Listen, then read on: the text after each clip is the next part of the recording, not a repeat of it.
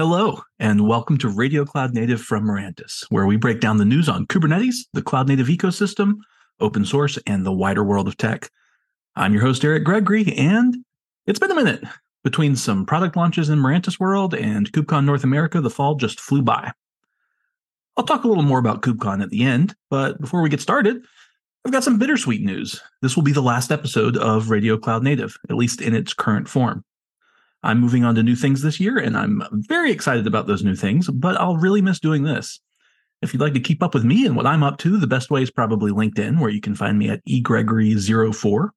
I'm also intermittently on Mastodon at Eric Gregory at hachyderm.io. That's H A C H Y D E R M.io.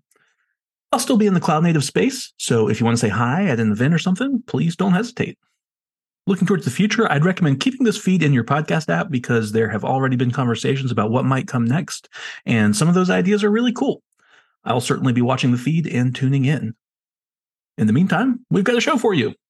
In this final episode, we'll take a look at Kubernetes 1.29, a tool for creating OCI images of eBPF programs, new ways to live in a simulation of Kubernetes, and more. So let's jump right in. The Kubernetes project closed out 2023 with the release of Kubernetes 1.29, codenamed Mandala. This release brings a host of improvements to storage, including both alpha and newly stable features. It also gets a wee bit stricter about the externalization of cloud provider integrations, part of an ongoing process that many users will need to figure into their upgrade plans. Breaking out provider specific integrations has been a work in progress since 2018, part of the project's overall effort to make vanilla Kubernetes as agnostic as possible to environment and tooling. Some provider integrations have already been completely spun out into external components, i.e., AWS, OpenStack, but others remain compiled into the core Kubernetes source tree, specifically Azure, Google Cloud, and vSphere. Folks using these three providers and wishing to upgrade to version 1.29 will need to make a choice. Set the disable cloud providers and disable kubelet cloud credential providers feature gates to false, that's the first one. As you might expect, these feature gates switch off the in-tree provider integrations. In previous Kubernetes versions with these features gates, feature gates, false was the default. As of 1.29, the default is true. You can simply switch back to the previous behavior, but since in-tree integrations will be removed in the future, this is a short-term solution.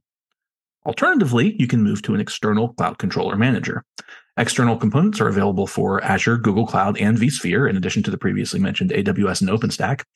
This is the long term solution and recommended if possible, and the Kubernetes docs provide helpful migration instructions. Version 1.29 also brings some important storage features to general availability, while some brand new features appear in alpha. Read write once pod, the volume access mode in the per- persistent volume claim spec makes it possible to ensure that only one pod has write and read access to a persistent volume. That's crucial in many cases for data integrity. This mode's been available since Kubernetes 1.22, and now it has hit GA. Next, we've got authenticated storage volume resizing. Also hitting GA is this ability to resize CSI storage volumes in situations where the storage system in question requires permissions for the actions. Kubernetes enables you to expand such a CSI storage node by providing a secret, and now this functionality has graduated.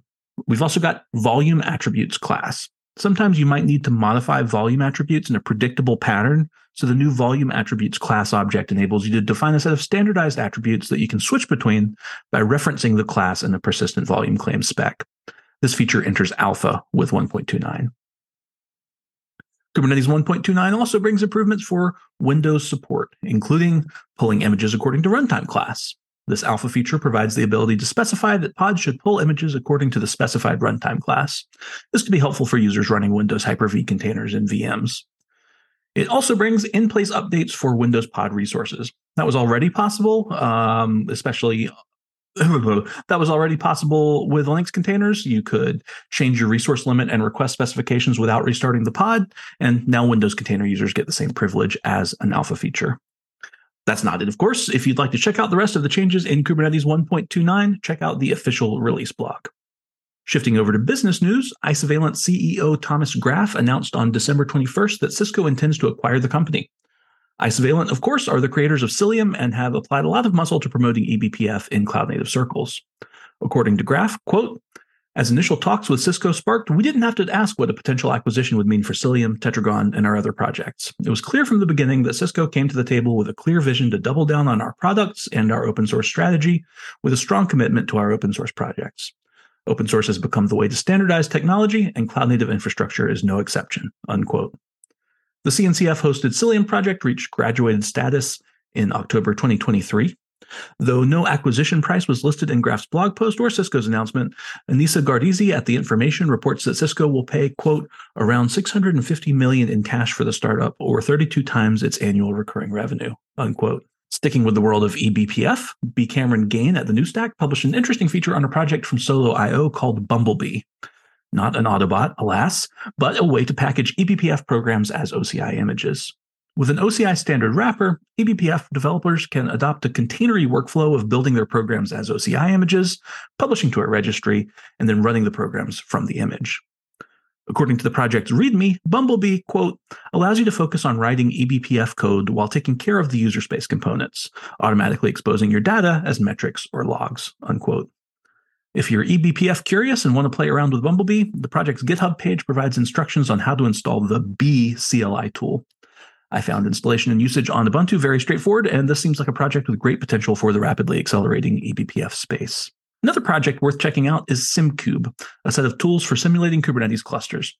The simulating Kubernetes beat is getting more and more attention as production clusters grow, cloud bills get more expensive, and the stakes of mucking about in production get higher. You might remember we talked about the KWOK project a while back, which stands for Kubernetes without Kubernetes. SimKube is interesting because it's not just a testing ground, but sort of a laboratory where you can bring tracing data from your actual cluster and do debugging in a simulated environment. It's walled off, virtualized, and lower risk without all the cloud cost implications. The project is still in its early days. You can check out the project on GitHub at acrlabs slash simkube. Finally, I said we'd talk a little bit about KubeCon North America. Of course, there was a lot of AI, AI hype everywhere you looked, but there was also major interest in Edge, like standing room only sessions at Kubernetes, uh, on Kubernetes at the Edge.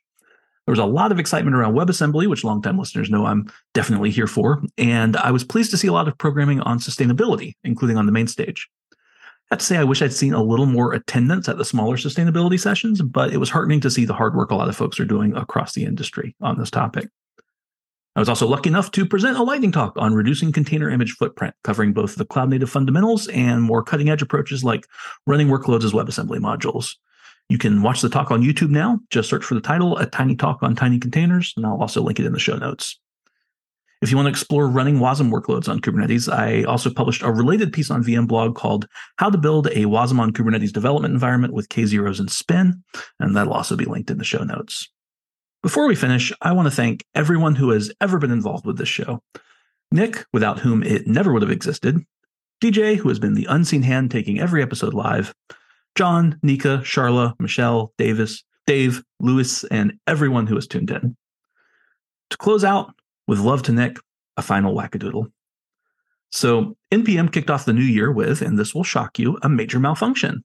On December 29th, a user seemingly prank published a package called everything to the registry. And everything did exactly what it said on the 10. It installed every package on the registry. As Laura French in SC Magazine writes, quote, this created a registry wide web of dependencies that effectively disabled the ability to unpublish packages on the site, as packages that other packages are dependent on cannot be unpublished. The incident triggered responses from developers left unable to unpublish their deprecated or experimental packages, as well as criticism from some who viewed the stunt as an abuse of the open source NPM system. Unquote. Reportedly, the pranker did not actually intend to create a massive ongoing failure, and so they attempted to, to delete the everything package, only to find that they were unable to do so. So, our final Whack-a-Doodle question why couldn't the pranker delete the package? Everything depends on itself. Take care, everyone.